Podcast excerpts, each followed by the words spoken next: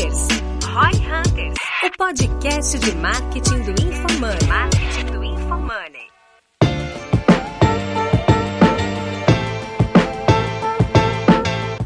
Que é arroba Denner Lippert e eu quero, com a ajuda da doutora Carla, provar para quem tá nos ouvindo que franquia é um ótimo canal de growth, um ótimo canal de crescimento. Aqui o arroba Fernando Miranda 777 e eu quero muito aprender como que cresce através de franquias, como que participa desse mercado tão lucrativo que eu já ouvi tanta história boa de franqueada sorridente que eu já tô aqui. Chefe, te amo, mas assim, tá difícil, viu? Porque muitas boas histórias de pessoas que estão conseguindo mudar de vida fazendo franquia, né? Bom, eu sou o Guilherme, arroba Guilherme, underline Lippert, e a minha expectativa é poder... Na prática, eu quero saber mais growth, crescimento, como que foi para fazer todas essas unidades que vocês têm hoje. E eu sou arroba doutoracarla.sarne, tracarla.sarne, né? E eu tô aqui para responder tudo que eles querem saber.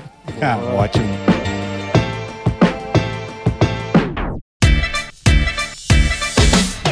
Neste episódio de Roy Hunters, contamos com a participação da doutora Carla Sarni, CEO do Grupo Salos, uma holding focada no segmento de odontologia, oftalmologia e estética corporal, composto por marcas como Sorridentes, Diolaser e Olhar Certo. Entenda como foi possível construir um sistema de franquia sólido, com demanda do mercado e que atravessou o momento de pandemia com um crescimento ainda mais acelerado.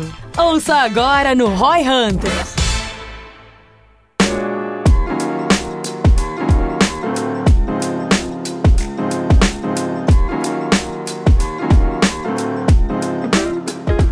A primeira coisa que eu queria perguntar é dar um, um brief pra galera do que, que você faz hoje, quantas franquias você tem, qual que é o seu nicho é, pra galera que não, ainda não te conhece poder conhecer um pouco mais. Legal, Fernando. Eu sou Carla Sarnes, sou fundadora e CEO né, do Grupo Salos. A minha primogênita foi a Sorridentes Clínicas Odontológicas. Hoje eu toco essa holding, que é o Grupo Salos, que é uma holding especializada em saúde e bem-estar, onde ela detém sete marcas e três delas estão no setor de franquia, que é a Sorridentes Clínicas Odontológicas, com mais de 450 unidades, a Geolaser, que é depilação estética e beleza, tudo em um só lugar para deixar as pessoas lindas e maravilhosas, é bem-estar. Essa empresa eu comprei em 2018, sou sócia da atriz Giovanna Antonelli. Comecei a expansão dela em 2020 e já estamos aí com mais de 240 unidades. E a Olhar Certo, que é a minha rede de clínicas de oftalmologia, porque nós acreditamos que enxergar bem é viver bem. Estamos dando a oportunidade aí de milhares de brasileiros voltarem a enxergar. Hoje, essa holding que eu toco, ela tem 6 milhões de clientes nós temos aí diretos e indiretos, né? Entre dentistas parceiros, médicos parceiros e mais os colaboradores, 12 mil pessoas. Né? Na sede que eu fico no back-office tem 180 colaboradores e estamos aí em mais de 20 estados. Animal. É, animal eu acho que sim. Uma coisa que me chamou muita atenção é você ter de sócia uma famosa, né? Uma pessoa famosa. A gente fala muito de growth via influencer, é utilizar esse canal. E, e, eu sei um pouco mais da história, eu queria que você contasse um pouco mais sobre isso. Como que você utiliza, assim? Porque eu sei que antes de você fechar a parceria com ela, não era uma rede super grande, não tinha ainda escalado. E, e pô, a sua mão ali de empreendedor acabou fazendo essa rede escalar. Como é que foi essa parceria? É, como que vocês usam as redes dela para poder escalar esse negócio? Como é que funciona isso? Olha, sensacional sua pergunta, né? Porque muita gente acredita que se você contratar um rosto famoso, né, seja de um atleta ou de uma atriz, todos os seus problemas estarão resolvidos. E eu sou a prova de que isso não é verdade, né? A Giovana, a gente uniu forças, ela é uma pessoa extremamente competente, mas ela é voltada para o marketing, né? Porque ela sempre soube fazer, que é divulgar marcas. A Geolaser já existia há cinco anos. Em 2018, eu convidei a Giovana para ser garota propaganda da Sorridentes e numa conversa ela me falou sobre a Geolaser. A Geolaser tinha somente 13 unidades e a Giovana tinha como sócio um casal de médicos que eram quem geria o negócio. Eu comprei a empresa, a Giovana permaneceu como minha sócia em 2019, nós tiramos o ano para organizar a casa, então era assim: as pessoas perguntavam para mim. Quando é que vai vender? Tô querendo comprar uma geolesa. Dizer que ninguém tá vendendo nada. Por enquanto, nós só estamos organizando. E aí montei um time né, legal, de um, com uma liderança fenomenal. Só para vocês terem uma ideia, quando eu entrei na Geolaser, tinha um colaborador. E a gente até brincava dizer que era o faz tudo. E a matriz, no caso, né? Exatamente. e aí a gente trouxe gestão para essa empresa. Eu contratei 36 colaboradores, né, dentre diretores executivos, coloquei dentro do meu centro de custo compartilhado, ou seja, eu coloquei dentro da estrutura. Isso é muito interessante. Muito. Isso até fazer uma pausa para quem não, entendeu. Então o que acontece? Ela criou uma sinergia de cara ali porque ela conseguiu pegar boa parte do custo que existiria de montar uma nova rede de franquias e usar no grupo, né? Então isso, isso. é uma sinergia de cara que você já consegue criar, né? Não, é, geralmente, né, você deu uma pausa aqui que é um assunto importantíssimo, né? Uma franqueadora séria, ela dá prejuízo até 50 lojas, porque o que ela recebe de royalties não é suficiente porque ela tem que transferir de know-how e de suporte né, para construção de marca. Com as Sorridentes, o meu ponto de equilíbrio aconteceu nas 58 lojas. Até isso acontecer, eu pegava dinheiro das minhas 23 unidades próprias e colocava isso. na franqueadora. Com a Geolaser, isso aconteceu muito mais rápido. Por quê? Porque quando eu trouxe a Geolaser para o meu grupo, o que, que eu já tinha? Eu já tinha 12 diretores, então eu já tinha um back-office muito grande. Então eu já tinha um centro de custo compartilhado totalmente formatado e claro. Então, toda a minha área de back-office, por exemplo, eu tenho uma diretora de RH e de área de treinamentos que presta serviço para todas as empresas com um time embaixo. Quando se trata da atividade fim, isso não é compartilhado. Então, eu tenho um diretor de operação para cada empresa. Ou seja, isso eu não É um falo... modelo misto de gestão, então. Né? Isso. Né? Lá eu digo que não é diretor de operação. Eu tenho um dono para cada empresa minha quando se trata da atividade fim. Quando é back-office, a única área de back-office que eu tenho três diretores é a área de tecnologia e inovação. É, e aí eu tenho um diretor só de inovação, eu tenho um diretor só de BIs, de área de inteligência, e eu tenho um diretor só de sistema. Então, ela veio para dentro desse corpo, então com 13 lojas ela ganhou todo esse corpo, toda essa estrutura. Nós já tínhamos muito know-how um né? mapa de crescimento claro que você muito. já tinha executado. É, somos muito premiados no franchise. É, todos os anos nós ganhamos prêmio como franquia cinco estrelas. E para as pessoas entenderem, para você ser eleito uma franquia cinco estrelas, quem dá essa nota é o próprio franqueado. Então você tem que ser excelência naquilo que você entrega pro franqueado. Então a gente incorporou com toda essa expertise que a gente tinha a para dentro. E aí nós abrimos para expansão em 2020, em fevereiro de 2020, e aí o negócio explodiu. E explodiu por quê? Porque a pessoa vem, ela compra uma loja, ela abre a primeira loja, ela atinge o ponto de equilíbrio no primeiro mês. Olha, olha o número que eu vou dar aqui, que é importantíssimo. 89% das franquias que foram abertas no último um ano, minhas franquias, elas atingiram o ponto de equilíbrio no primeiro mês. Absurdo. Muito Não. É, é absurdo. Eu vou além disso. Quantos por cento? 89%. 89%. Não, e eu ainda tenho mais um detalhe para acrescentar aqui, que eu tenho conhecimento. Eu fui a única franqueadora no Brasil que durante toda a pandemia, eu estou falando 2020, 2021, eu não fechei nem uma loja e ainda abri em 2020 92 novas lojas.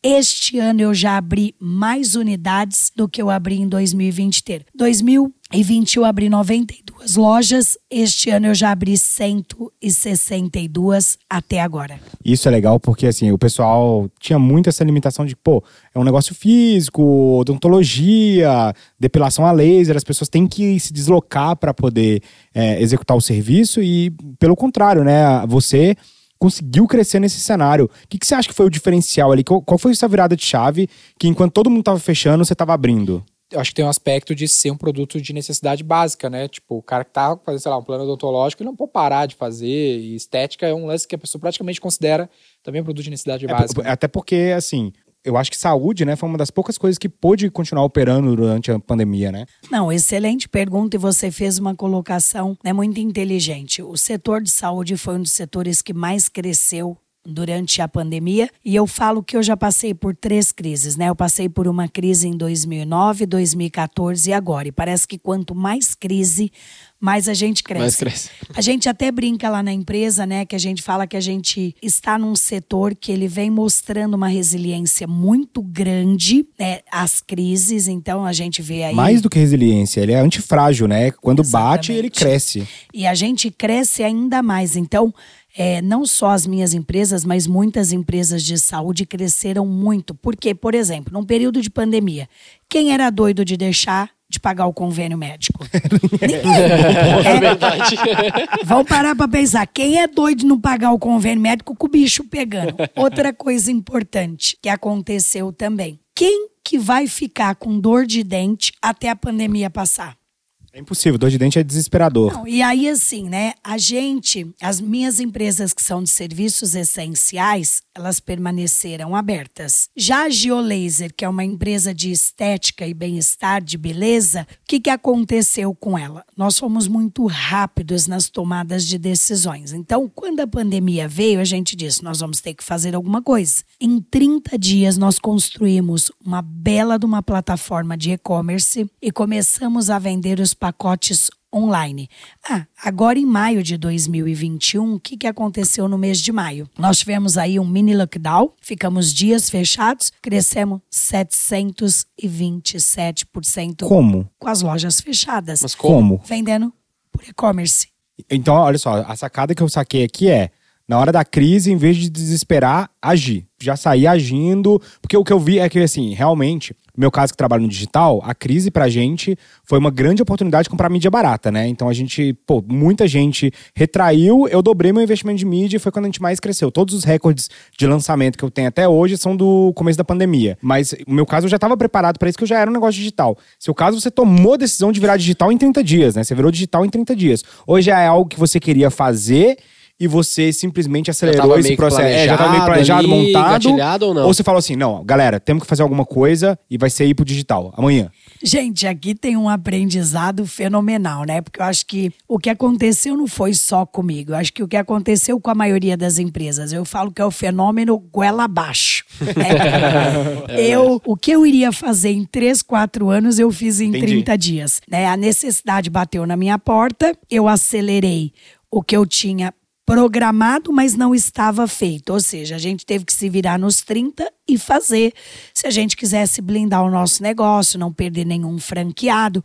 Então a gente colocou velocidade naquilo que a gente Animal. planejava em fazer.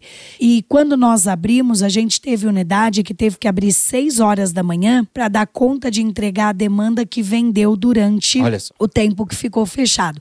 Mas isso não foi só na Geolaser. Olha o que aconteceu na Olhar Certo. Com o fechamento né, dos postos de saúde e eles pararem de fazer as cirurgias eletivas, milhares de pessoas que estavam na filas do SUS se desesperaram. Claro. E aí a nossa empresa de oftalmologia ficou aberta, nossa rede a olhar certo. E aí o que que a gente passou? Naquele momento a gente atendia as urgências e emergências. Uma pessoa com deslocamento de retina, ela precisa ser atendido com urgência, senão é, ela pode ficar cega. Claro. E aí essa demanda do SUS acabou Nossa. migrando pra gente. Caiu no seu colo. Não, eu.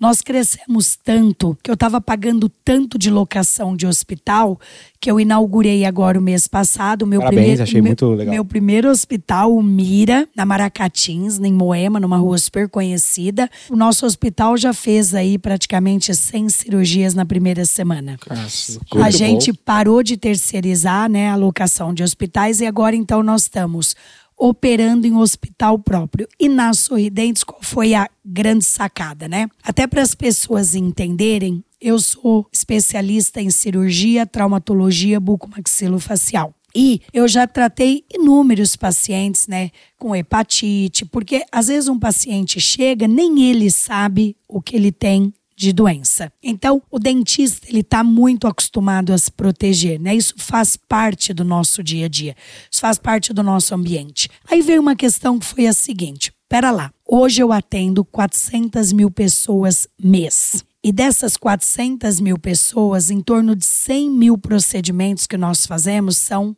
que vem de urgência ou emergência. É uma criança que caiu e bateu a boca, é uma pessoa que foi comer uma coisa, quebrou um dente, é uma pessoa que teve dor de dente sem esperar. E eu ainda gosto de brincar, ó, para quem tá nos ouvindo aqui, dor de dente gosta de acontecer de madrugada, de final de semana e de feriado, é os dias prediletos. e aí eu chamei minha equipe e disse: pessoal, olha só, nós temos uma situação aqui. Só na Grande São Paulo nós temos 220 unidades. Se nós fecharmos, essas pessoas vão para os hospitais. E os hospitais, no momento de pandemia, precisam ficar livres para cuidar do Covid-19. O meu time entendeu isso, a gente dobrou os cuidados e a biossegurança. Eu migrei em 48 horas. O lockdown foi anunciado na quinta-feira, o meu canal já estava disponível no domingo. Eu montei o primeiro canal de teleodontologia no Brasil em 48 horas. Peraí, como, agora achei interessante. O que, que é a teleodontologia? Vou explicar. Eu tenho um call center dentro da minha sede, que ele funciona como SAC e SAF. SAC, Serviço de Atendimento ao Cliente, SAF, Serviço de Atendimento ao Franqueado. O que, que aconteceu durante a pandemia? Nós migramos este call center para a casa dos dentistas que trabalham na minha sede e disponibilizamos um número 0800 para a população. Então imagine, você entrava na internet,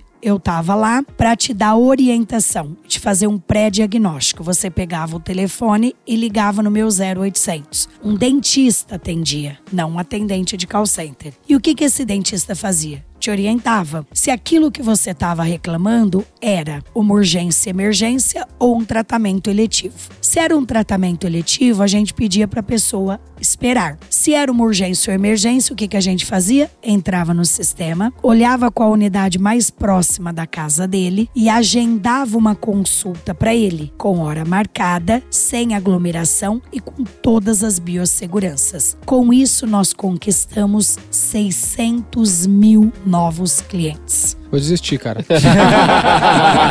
eu não sei o que eu tô fazendo.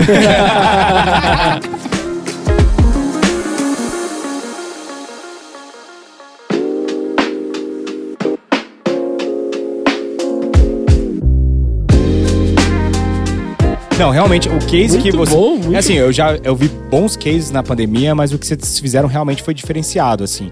Porque vocês não só é, cresceram, a- a- surfaram a onda, né? Que muitas pessoas surfaram, mas vocês criaram algumas ondas aí também no meio, né? Essa questão do, do call center aí. Que, adaptabilidade é adaptabilidade foda, é muito absurda, foda, né? Eu acho que esse foi o nome do jogo, né? Falou, ah, ferrou. Eu lembro assim, conselheiros meus que são grandes de empresas de capital aberto, os caras só mandaram assim, ó, se prepara pra Terceira Guerra Mundial, segura tudo e desiste de todos os projetos. Total, não. E tava muita gente travou. escritório. Muita eu gente mudando- travou. Eu, eu tava mudando de escritório, história de 100 metros pra um de mil, e os caras mandaram, meu, devolve a sala. E eu, cara, tô no meio da obra aqui, não, vai dar tudo errado. E eu, caralho, mas eu vou fazer. Vai me sentir meio sozinho E nessa. eu, e eu acho que assim, aí que vem a coisa do. E aí eu vou falar assim: a empresa ter dono, né? A empresa que tem dono tem que ter uma pessoa ali que tem coragem de acreditar é na o visão. do empreendedor, né, cara? Porque o cara que me deu essa executivo- dica, ele é um executivo, por Exato, isso que eu ia falar. O executivo, o, o objetivo do executivo ali é só ser um. um- exemplo. Não fazer merda. É, não fazer merda, não destruir patrimônio, entendeu? É aquela história de construtor contra zelador, entendeu? O executivo ele tem que zelar pelo patrimônio do empresário. É. Então você não vai colocar em risco. E aí o empresário ele tem que ter a coragem de apontar o barco e falar: passa pela tempestade. Nós vamos no meio da tempestade que Foda. lá do outro lado tá melhor, entendeu? Eu tenho as perguntas técnicas aqui, que eu- a gente é franqueador também lá, né? E não, tá não querendo essa qualidade pegar o aqui, de possível.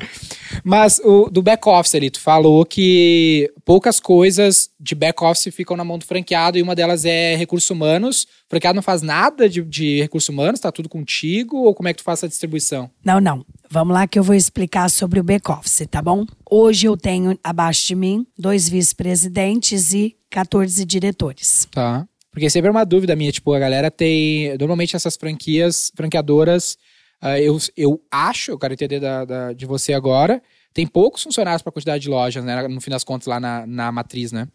Sim, é, eu vou explicar aqui direitinho, mas essa tua colocação é corretíssima. Uma franqueadora nova geralmente trabalha o franqueador, que é o cara que teve a ideia, a esposa Aham. e às vezes mais umas duas, três pessoas no máximo, né? Eu- Como eu, como eu contei, quando eu comprei a Geolaser tinha um funcionário. É, achei um. bizarro a quantidade de Sim. lojas. 13 lojas e tinha, Um funcionário? tinha assim, Eu tô achando que eu sou ineficiente, que eu tenho 130 funcionários para 170 franquias. Na verdade, tinha uns três consultores externos, né? Mas uhum. colaborador mesmo, tinha um. Fica muito na mão do franqueado nesses casos aí, né? Então, no nosso caso, não, né? A gente realmente cuida do franqueado. Como que funciona? Eu vou explicar. Então, abaixo de mim eu tenho 14 diretores e dois vice-presidentes. E aí tem gerências, né? Coordenadorias e, e os analistas. Vamos olhar primeiro para as franqueadoras, tá? Nas minhas sete empresas, além das três franqueadoras, eu tenho um dono de cada empresa. Tá. Então eu tenho um diretor de operações. Um CEO para cada uma das isso, marcas. Isso, eu tenho um diretor de operações na Geolesa, um diretor de operações na Sorridentes, um diretor de operações na Olhar Certo, na tá. Sorridem, na New Align, em todas as minhas empresas. Tem lá uma pessoa que responde pela operação. Uhum. Aí, o que, que eu tenho? Eu tenho um diretor financeiro para todas essas sete empresas. Aí eu tenho uma diretora de RH para todas as sete empresas, uma diretora de treinamento para todas essas empresas. Tecnologia eu tenho três diretores. Tá, mas né? esse cara do RH aí, eh, deixa eu entender, ele faz o RH dos teus funcionários ou ele também ajuda, tipo um CSC também lá ou não? Ótima pergunta. Então aí você entrou num detalhe que é o seguinte, o que eu entrego como franqueador. Exatamente então, isso que eu tô te querendo. Tá? Porque eu quero demitir uns 20 lá pelo que tá falando. Entendeu, galera? A galera que tá ouvindo na V4 é Matriz, gente, se prepare. Não, não depois que eu contar o que eu entrego, ele vai mandar contratar 40. É, Segura aí, hein? Presta atenção. Ah, eu entrego bastante, muita gente. Você sabe que você sabe que eu tava contando agora há pouco, antes de começarmos aqui o podcast, que hoje eu tenho franqueadores que viraram meus franqueados. Por exemplo, uma Sônia Hess. Ah, é, tava comentando, ah, sim. Que fundou a Dudalina. A Dudalina era uma franquia. Hoje ela é minha franqueada com 20 lojas de laser. E quando eu conto para as pessoas o que eu entrego, as pessoas dizem: a tua taxa de franquia tá barata demais para tudo isso que tu entrega. Você quer ver? Funciona assim, ó. Imagine que você quer ser meu franqueado. Quero. Você vai se inscrever. Aonde que assina, pelo amor de Deus? Vai ser com três dedinhos aqui, pelo menos. Você tá rindo? Olha só, eu recebo mais ou menos umas 130, 150 pessoas mês interessadas. Eu vendo umas 30 por mês. Curiosidade para galera que tá assistindo Tiago Negro, também conhecido como Primo Rico, é seu franqueado, né? Meu franqueado com três lojas de laser, mas almeja 10. Tá vendo? será que tem, tem algo de bom? Será que é bom esse negócio? Conta pra mim, pelo amor de Deus. Então, então, por exemplo, imagine que você quer ser, você quer ser meu franqueado, você tá. vai se inscrever. Uhum. E aí a minha equipe vai entrar em contato com você e vai fazer uma apresentação para você sobre os nossos negócios sem compromisso. Ok, você, eu acho que a primeira coisa que o candidato precisa é se identificar com o negócio. Total. Os meus negócios são gente cuidando de gente. Então, você tem que ponta, né? você tem que gostar de gente. E aí você tem lá, você se identificou, você quer prosseguir. O uhum. que, que vai acontecer? Você vai me encaminhar a sua, a sua documentação e você vai passar por uma análise nossa. Na verdade, o que, que vai acontecer? Você vai passar por um processo de seleção. Total. E aí, como a gente diz lá no interior, nós vamos puxar a tua cabrita. Uhum. para ver, né, o que que você tem, se tem alguma restrição. E aí você vai fazer um disque, nós vamos olhar para o teu perfil. Se a gente entende que o teu perfil é um perfil que tem risco, nós vamos te aconselhar a não comprar. Você vai dizer, mas como isso? Então, nós vamos virar para você e dizer, olha, o teu perfil... Com base no disque? No disque. Qual que é o perfil que tu quer no disque? Olha, eu sei os perfis que eu não quero. Ah né? A gente tem perfil como, por exemplo, o overshift, que a gente não gosta, uhum. porque ele tem dificuldade de terminar o que ele começa e a gente uhum. lidar com saúde, né? E com bem-estar. A gente gosta que entregue aquilo que a gente promete. Então, você faz um disque, eu tenho uma especialista lá que vai te fazer uma devolutiva e ela vai te dizer quais são as suas maiores competências, quais são as suas fraquezas. E se a gente vê risco no seu disque, a gente te aconselha a não comprar. Mas se eu quiser? Não te vendo. Hum. Quer um exemplo?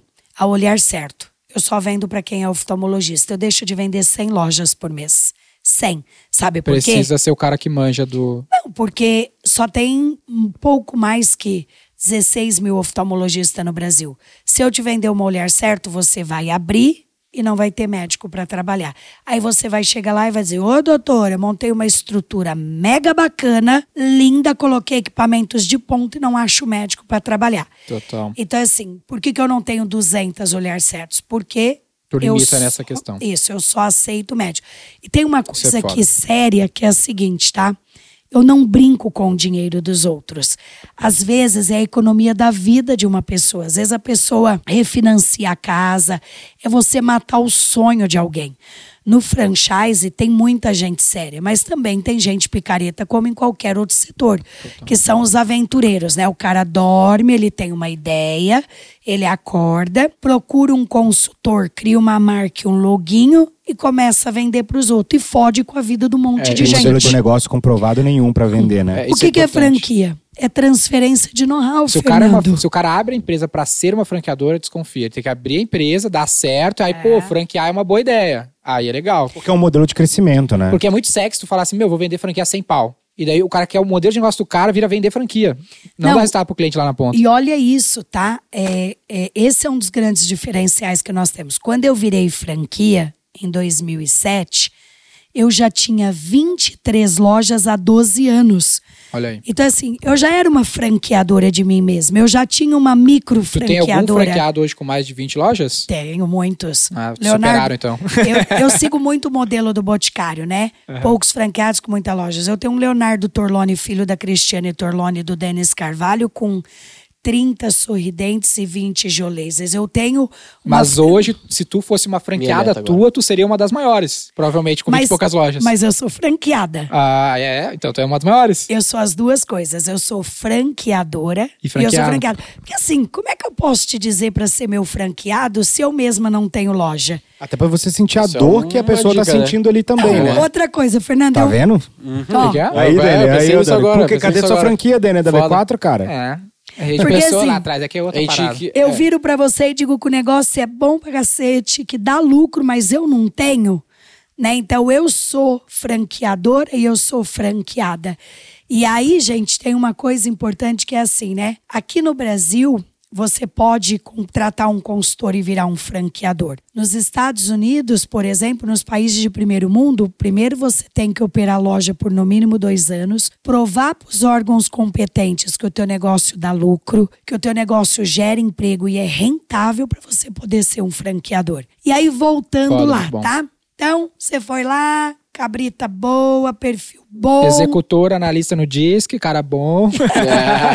passou, entrou para ser nosso franqueador. Só que assim, eu tenho essa expertise hoje, tá? Sim, quando eu, vi- total, quando eu né? virei franquia em 2007, eu não tinha toda essa expertise como franqueadora que eu tenho hoje. Esse aprendizado que tu teve agora, eu tive na prática, que eu fiz errado, depois aprendi que é ter poucos franqueados muito grandes, né? Eu, tenho, eu achava que eu tinha que ter muitos franqueados pequenos. Aí modelei a franquia pra isso e deu ruim. E, É, inclusive, caso, é eu tenho nosso visto caso- na V4 um movimento de franqueados menores se juntando, né? Sim, daí o que, que eu Mas fiz? é que no nosso caso não tem isso de unidades, né? A gente, o cara não pode ter múltiplas unidades. vamos É, dizer que, é assim. que é muito. É muito bem co- diferente, é, né? É Não tem bem um diferente entre aspas, mas o conceito é, cara, franqueados maiores, Maiores, são é. melhores pra, pra rede do que Sim, que Que é, o- vários é o modelo da pequenos. XP, inclusive. O modelo da XP de escritório, não é bem uma franquia.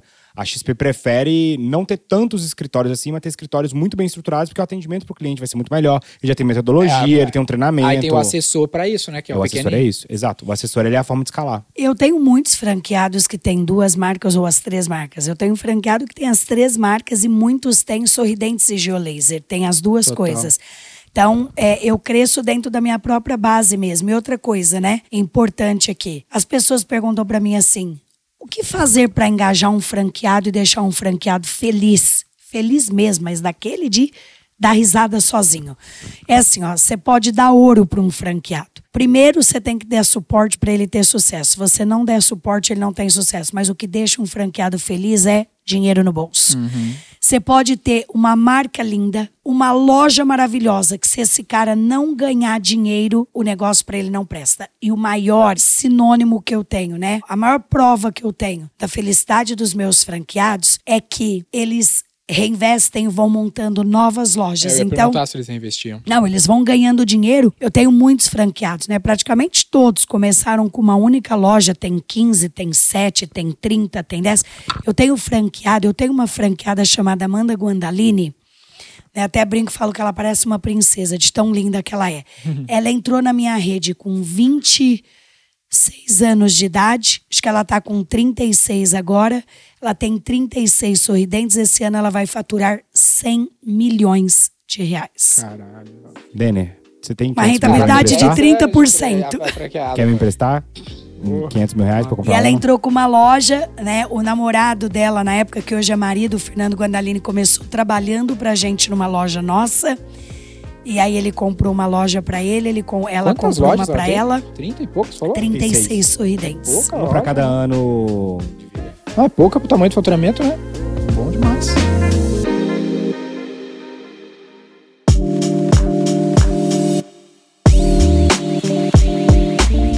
Uma dúvida que é. Eu não sei se eu vou mudar muito de assunto, mas eu, eu tenho a dúvida de como que a loja é implementada e começa a faturar. Por que, que é tão rápido? Nós vamos voltar aí. É que eu não tenho a resposta do RH ainda, calma, cara. É, não, é, Quer não, tá. É que eu tô nessa curiosidade, cara. É que tá entrando tanta operação, coisa pô. legal Esse aqui. podcast vai ter 5 horas. Então, ferrou. olha só. Eu falei então, 45 minutos. Foi lá, é, vamos voltar aqui, vamos puxar o fio da linha aqui. Voltamos e aí você foi aprovado. Tá. Você foi aprovado, né? Antes mesmo de você comprar, nós já te auxiliamos com o estudo de Geomarket e Geofusion em relação à área que você pretendia. Ela tinha disponibilidade, então essa área não tinha sido vendida para ninguém. E aí nós fechamos lá. Teu perfil, você passou pela entrevista, passou pela análise, a área que você quer comprar está disponível e o estudo de Geomarket e Geofusio mostrou que a área é promissora. Tá. Vamos para o próximo passo. Foi lá, assinou a circular de oferta de franquia, esperou 10 dias, fechou o negócio e aí você começa uma nova fase. Dentro do meu sistema, você muda de fase e aí você se torna franqueado e entra para a fase de implantação. Tá. O que, que é essa fase de implantação? Você vai começar a fazer treinamentos. Então, você, franqueado, vai treinar. Quanto tempo? Você treina é, no pessoalmente uma semana. Tá, é só físico, que eu, né? Isso, só que eu já te disponibilizei todos os manuais para você começar a estudar. Eu te disponibilizo um sistema com mais de 350 cursos que nós temos e aí eu vou contar um pouquinho mais para frente sobre isso. E aí eu começo a te preparar para assumir essa loja. Só que ao mesmo tempo tá procurando ponto. Uhum. Eu tenho um especialista em ponto que vai lá onde você escolheu aprovar o ponto que você escolheu. Legal. Então eu já desloco um especialista em ponto. Você está em treinamento, a minha equipe de RH interna começa a fazer a seleção e o treinamento da equipe que vai trabalhar para você. A seleção, inclusive. Essa era a vai resposta atrás que eu queria. cara. E o treinamento. Caralho, bom demais. É. Ele, ele vai, ele vai atrás também, ele faz, ele faz todo o processo de Não, contratação. o, franquea, é, o franqueado participa da seleção, mas somos nós quem fazemos. Mas ah, vocês Ah. fazem a divulgação das vagas também? Tentam achar candidato? Tudo.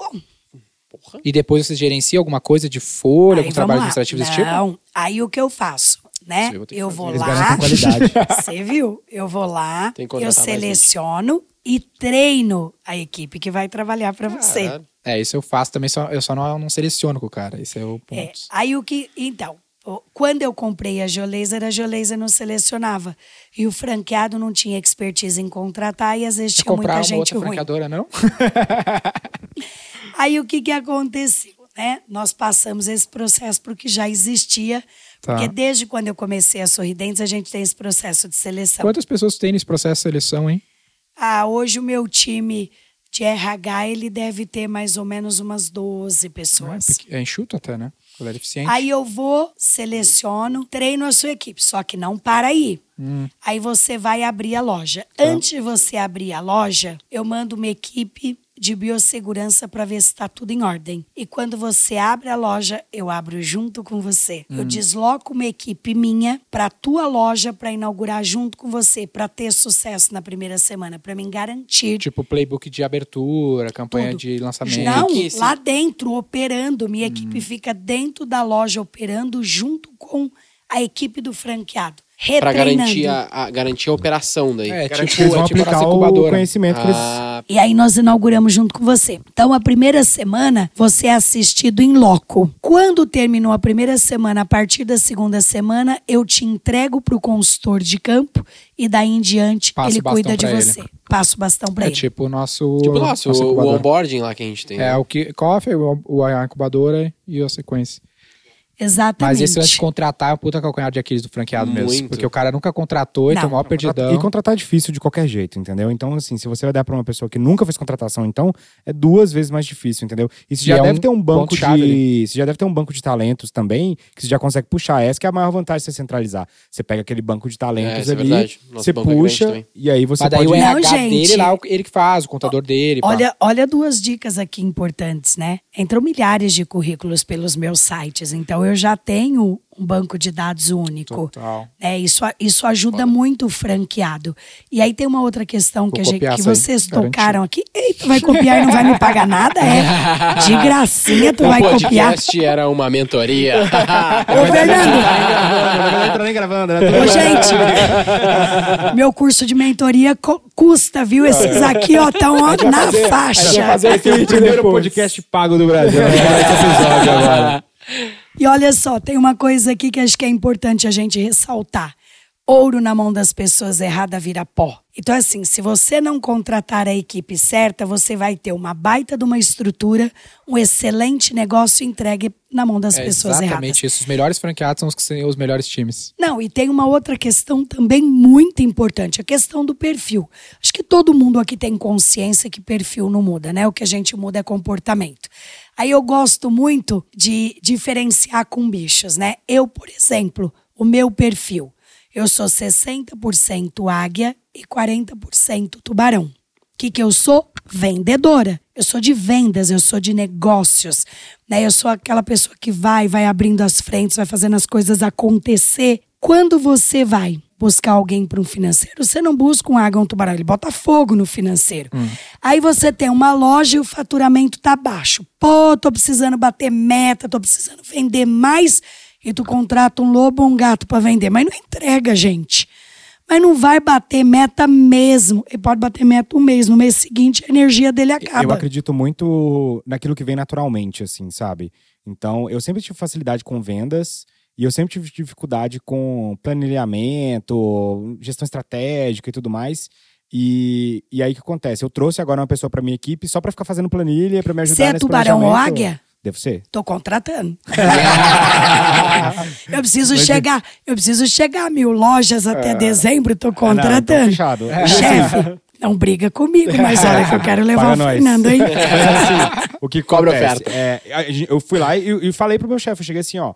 Chefe, eu preciso de uma pessoa de operacional comigo. Então, porque eu entrava na- nas reuniões, assim, com o diretor da XP e tal, e aí eu apresentava os PowerPoints mais feios do Brasil, e aí o pessoal ficava me zoando. Nem falei, esteticamente "Galera, ficava bom." É, e aí eu falava, galera, eu não sou um cara de PowerPoint, sou um cara de ir lá e fazer, entendeu? Eu sou um cara de vender, eu sou um cara. E aí o meu chefe falou assim: é, é isso, você tem que gastar o seu tempo vendendo. Então eu falei, então me traz alguém pra gastar o tempo produzindo planilha Top. e tudo mais. E aí, cara, melhorou assim muito, até porque ele complementa muito bem. Então você tem que ver aquilo que acontece naturalmente, investir naquilo, até aqueles seus pontos fortes se tornarem instinto e investir nos seus pontos fracos através de outras pessoas. Você não vai saber fazer tudo, entendeu? É isso que o meu marido me complementa, né? Para quem não conhece minha história, acho que vale muito a pena conhecer. Tem uns podcasts aí onde eu só conto a minha história. Que é muito legal. O meu marido é, era militar, tinha carreira no exército, analista de sistema, Disciplinado. disciplina. É, Nossa, vocês são uma dupla muito complementar. mesmo. não, e com o horário, então, o homem é Caxias, né? Então eu vou fazendo os buracos, ele vai atrás, cimentando e pavimentando, porque ele é o cara do back-office, da estruturação, da organização. Então é exatamente isso que dá certo. Quando você conhece o seu perfil e você traz pessoas para te complementar, fica imbatível. Perfeito. É, eu, eu acredito muito nisso. E toda a minha vida, quando eu sempre fui sendo promovido a cargos de gestão, eu sempre levava comigo alguém para me ajudar na operação para poder continuar vendendo, que foi o que me levou até ali, entendeu? Então eu acho que você tem que acreditar que você não vai conseguir fazer tudo, entendeu? Respeitar Sim. também e, cara, pagar as pessoas, é respeitar o Tu trabalho tem das que pessoas, esco- pagar, tem que? Tudo é importante. que é genial pra Exato, fazer. exatamente, porque é nisso que você vai conseguir um diferencial grande bastante para ser Sim. grande. Dúvida, depois desse kickoff, dessa fase inicial de abertura de loja, você segue ajudando ele nessa parte de contratação, caso ele queira crescer, substituir gente? Não, ele depois daí em diante nós temos empresas parceiras que se ele não quiser contratar, ele pode acionar, mas se Uma ele empresa de RH, recrutamento e seleção mesmo. Isso. É, inclusive, uma ex-diretora que trabalhou comigo 10 anos, ela foi uma das pessoas que fundou a Gol Linhas Aéreas, Rosângela Manfredini. A minha rede estava precisando né, desse auxílio em contratações. E rola e- bem, eu nunca consigo fazer, terceirizar a contratação, assim, é difícil. Uh, headhunter, esse tipo de coisa. Então, olha só, como a Rosângela trabalhou muitos anos comigo, 10 anos na minha Ah, ela operação, conhece muito ela conhece muito o meu negócio. Né? Então, ela, inclusive, às vezes, ah, se uma unidade começa a cair a performance, eu tenho muitos franqueados que contratam ela para reestruturar a equipe. Tu não pensou em, Porque em, é gente. em tu querer fazer isso?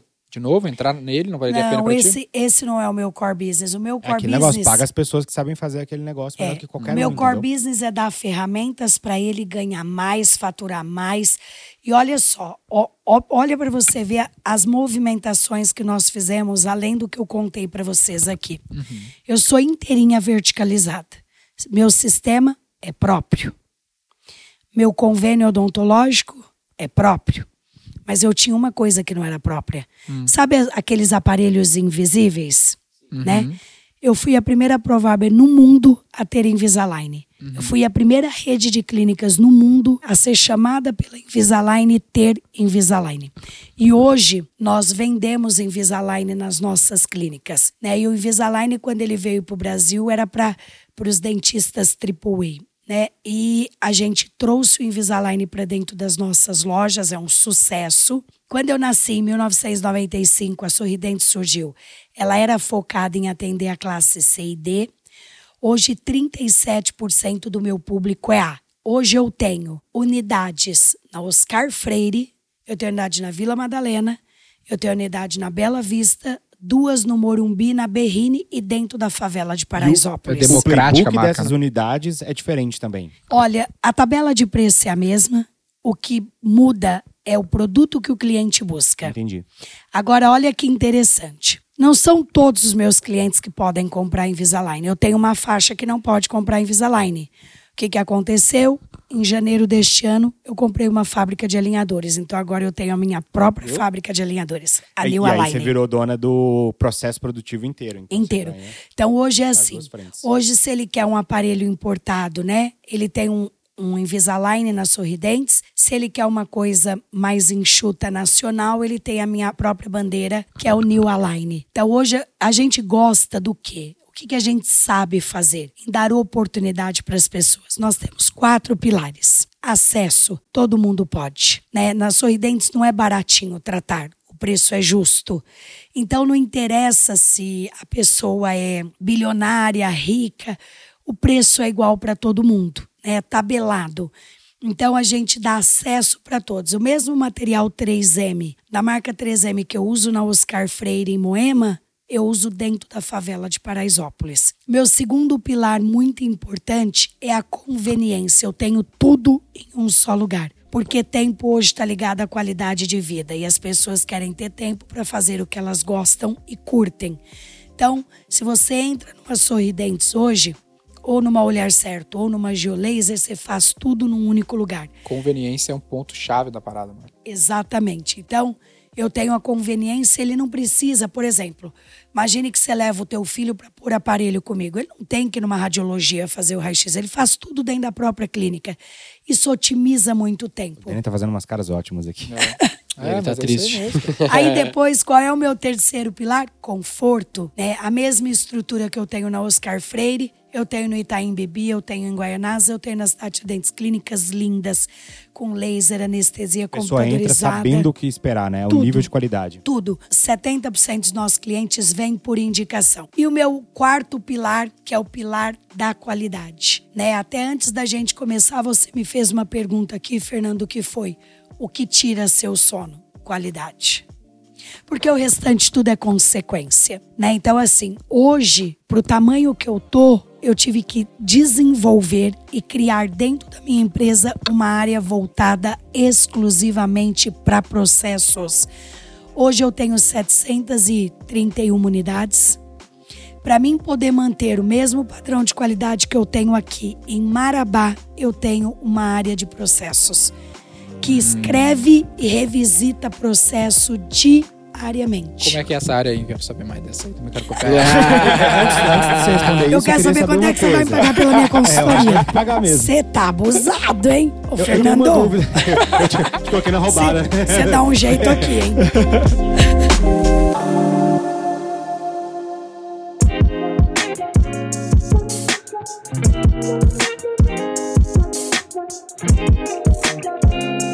Mas assim, eu, eu tenho uma pergunta. E aí você falou, eu, eu perguntei, né, o que tira seu sono, e tem aquela pergunta que eu faço clássica pra todo mundo aqui, que é: qual que é o indicador? Se você tivesse assim, apagassem completamente o seu dashboard ali que você acompanha.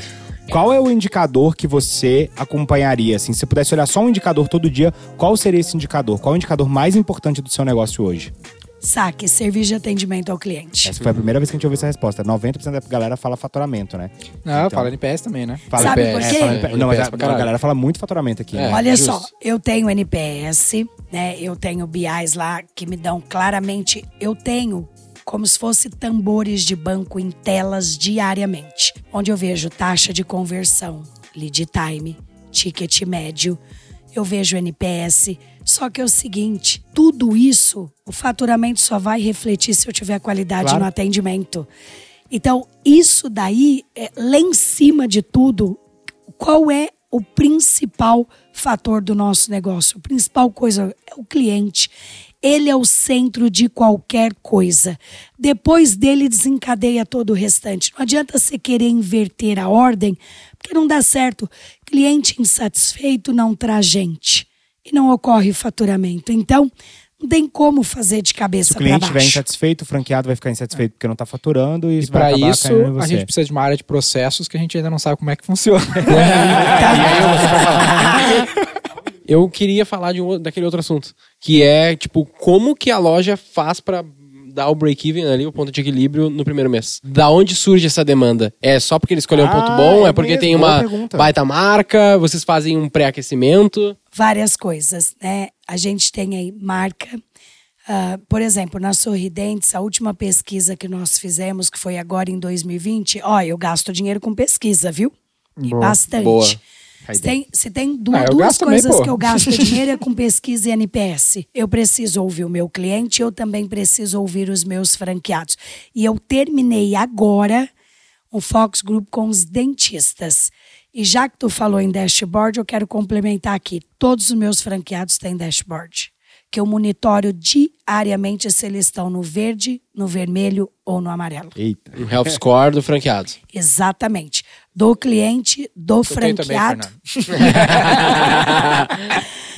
E aí, assim, é, a última pesquisa, como eu estava contando, que nós fizemos em 2020, a Sorridentes tem 73% como marca no mercado. 73%. É a marca mais digitada no Google. Inclusive, que é uma Em coisa clínicas muito interessante. odontológicas. Muito bom. Eu lembro bom. que eu vi um estudo uma vez sobre bons nomes de marcas e a Sorridentes era o case. Porque você sabia de caras o que que era, entendeu? Você batia o olho e falava assim, Sorridentes só pode ser sobre uma Não. coisa, entendeu? Olha se É, as minhas justo, marcas justo. não refletem o que elas são. Sorridentes, clínicas odontológicas. Olhar certo, clínicas oftalmológicas. E geolaser, Depilação estética e beleza. Então, E- assim, e, não, isso é realmente assim, é o, é o óbvio, mas é uma marca mesmo, entendeu? Total. Eu acho esse, é, o nome das Todo marcas é mundo me bom. pergunta, e todas as pessoas pra mim, aonde você arrumou esse nome? Ele é sensacional. Eu tive um cliente que mesmo. ele copiou a Sorridentes e teve que trocar de nome porque era a marca deles. Abusado esse teu cliente, hein? Parece. Sei, nós parece já, o Denner nós que é já tiramos a também marca aqui, de né? várias pessoas. Porque tem uma coisa que as pessoas não sabem, que é assim, né? Minha marca é Sorridentes com TS. Mas não importa, você não pode ter sorridente, sorridentes, É, sorridenti, nada que remeta à minha marca, nada. Justo. É como diz, né? Quer Confunde, andar né? no rabo do foguete de graça? Não vai dar, né, gente? Né, Denner? Vamos voltar, vamos voltar pro escritório de processo aqui que eu Peraí, quero saber. disso. aí é marca e know-how, né? A gente sabe o que fazer, a gente sabe o que ensinar para o franqueado, a gente sabe o que É implantar tipo, para é tipo a ter gente lá, pô. ela sabe como é quantos. quantos ah, Não, mas essa é a pacientes. primeira demanda, essa é a primeira demanda. Mas é, é tipo, eu quero nossa, saber, como é que a gente dá cliente garantido pro cara? Falou aqui, Não, mas como é que é? Gente, a marca dela é extremamente digitada. Ela Mas é, ela tem tipo, canal de é aquisição só, própria. é só abrir teu time lá que vai funcionar? Vamos lá, não é assim, eu imagino. Existem coisas Isso que eu que quero estão dentro do meu modelo de negócio. Que aí, se a pessoa quiser saber, ela precisa comprar uma franquia minha. Paga nós. Paga nós. Eu não posso abrir. Porque, assim, são segredos para quem está dentro do modelo de negócio. Mas tu tem um playbook, legal. então, que quando ele abre a loja, tu já tem uma noção de quanto ele vai vender. Esse é o Não, negócio. na Que verdade. passa pelo escritório de processo. Na verdade, a minha equipe. Ô, gente, eu não tô dando conta dele, não, hein? Não tô dando conta. Ô, Denner, nem vou te falar nada, viu? aqui só pra pegar duas coisinhas pra fazer igual.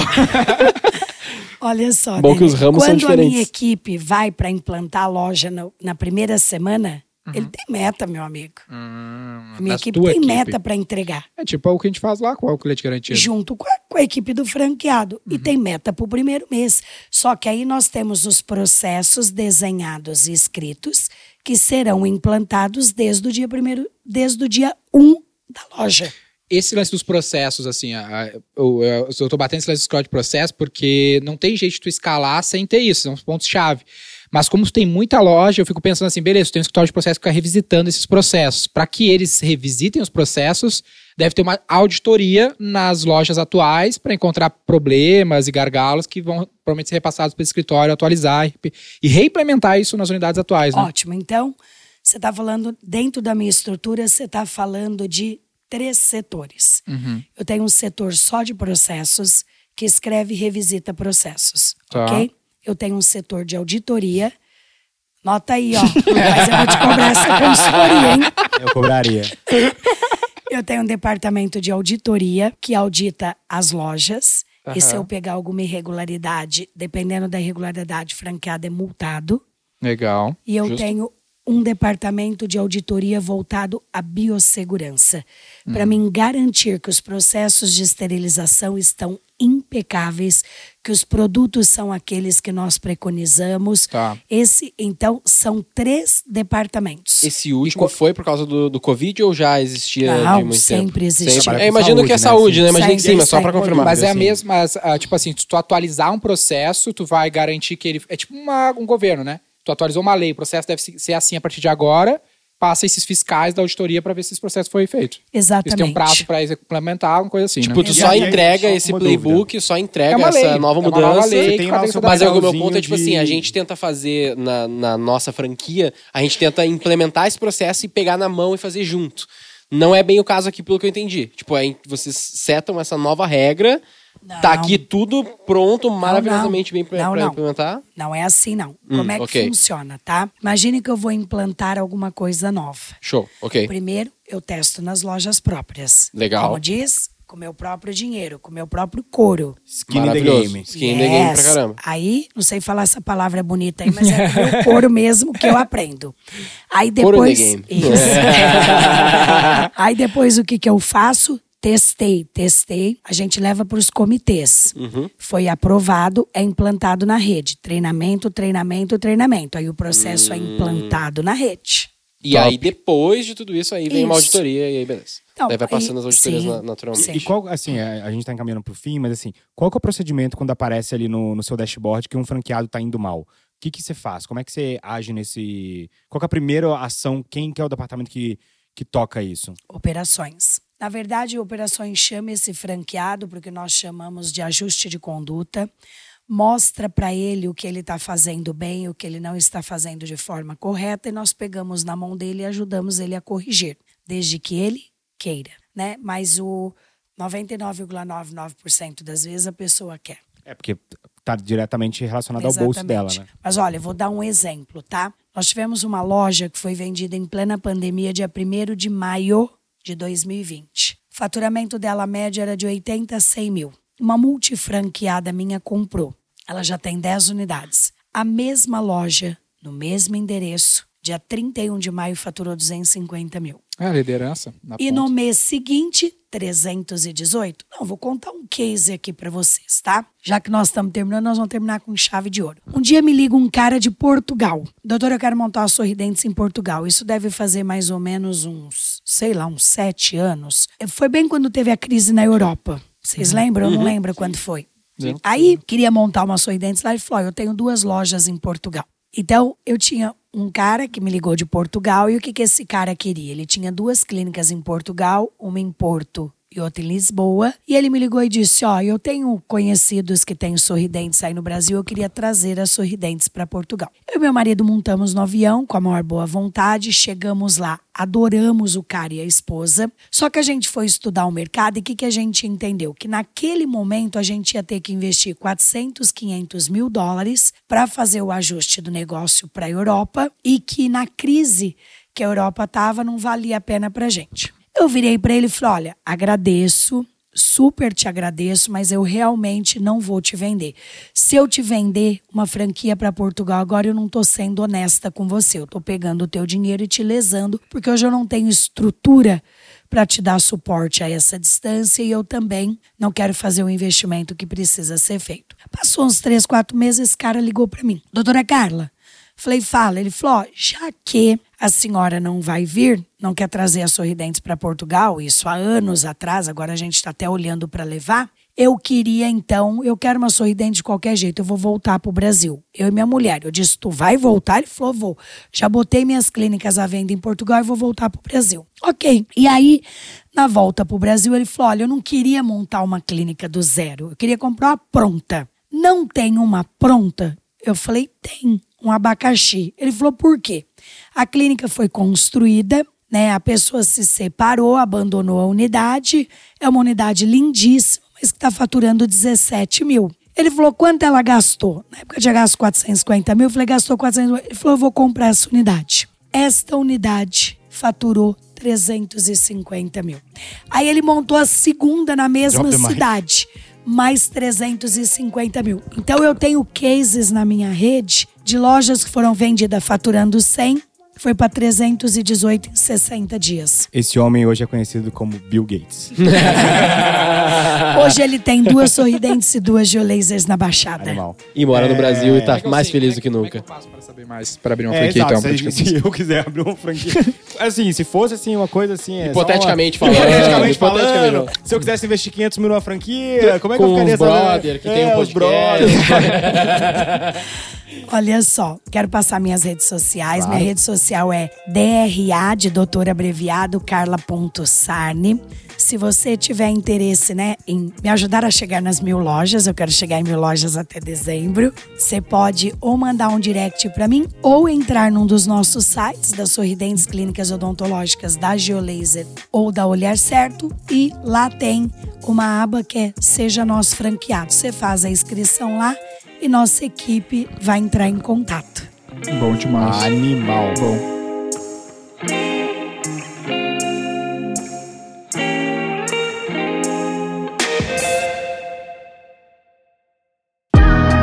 Siga o Roy Hunters no Instagram pelo arroba Roy Hunters Oficial e faça parte do nosso exclusivo grupo no Telegram.